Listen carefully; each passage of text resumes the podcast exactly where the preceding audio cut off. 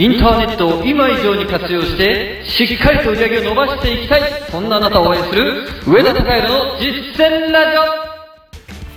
オ。おはようございます。上田隆弘です。年末年始がもう目前に迫ってきましたよね。人によっていろんな過ごし方をされていると思います、まあ、特にお客さん相手の商売をされている方はこの年末年始は非常にバタバタされてるんじゃないかなというふうに思いますよね。もう本当に勝負の瞬間かなというふうに思います。僕もあのサラリーマンではありませんのでこの年末年始っていうものは基本お休みではありません。もちろん自分で休みを取っても全然構わないんですけれどもまあでも年末年始ってお祭りじゃないですか。でお祭りなんで何かこうドカンとやってみたいなというふうに思ってます。で何をするかはちょっとまだ発表はしませんけれどもでまだちょっと構想中ですし、まあ、この辺はゴリゴリ進めていきますがえーまあ少なくとも皆さんのこの経済活動収入っていうものが少しでも増えるようなそういう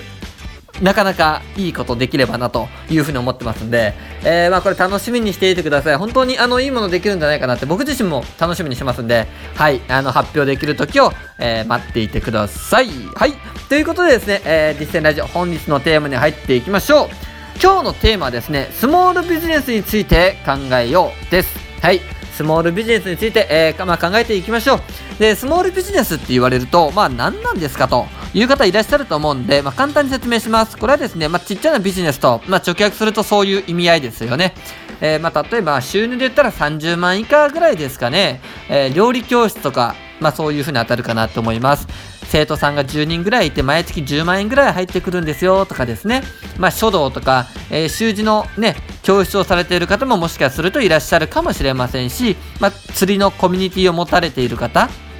毎月15万とかね、まあ、毎月5万円ぐらい入ってきますよという方もいらっしゃると思います。そういったもの全部含めてスモールビジネスという言い方をするわけなんですよね。まあ、個人であの稼ごうと思われている方、副業でされようと思われている方は、このスモールビジネスという考え方は、まあ、持たれていた方が良いんじゃないかなというふうに思いますよね。じゃあ、このスモールビジネス、2019年にぜひ構築していければなというふうに思っているわけなんですけれども、えー何が大事なのかというその部分について少しお話をしますねスモールビジネスで大切なものっていうものはまあ決まっていてその最初の一歩は何かっていうと自分の好きなこと得意なこと趣味これがスタートになります。なぜ大事なのかっていうとですなぜこれがスタートなのかっていうとですね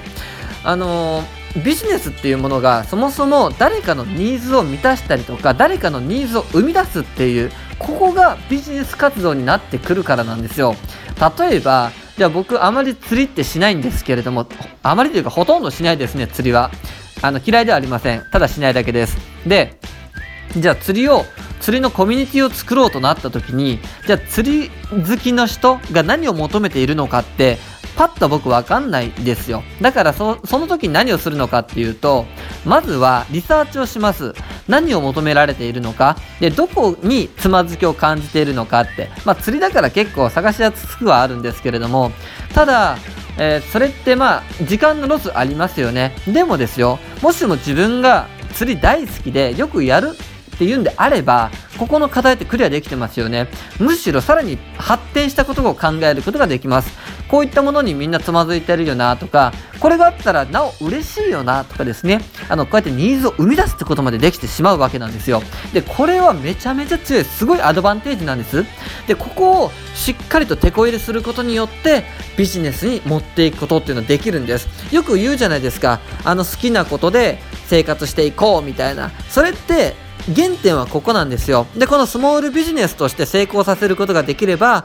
やりようによってはもっともっと拡大させることっていうのはできますんで、なので、まずは自分のこの好きなこと、得意なこと、趣味というものを知るということが大事なんです。もしもこれがないよという方、いらっしゃると思います。で、結構多いんじゃないかなと思います。そういう方は、他人の商品を扱えば良いだけです。で、この他人の商品については、また僕別の機会でお話をしたいというふうに思います。あの、今日話すのちょっと長くなりすぎますし、まあ、ちょっとまたね、スモールビジネスとは、あの、外れてくるので、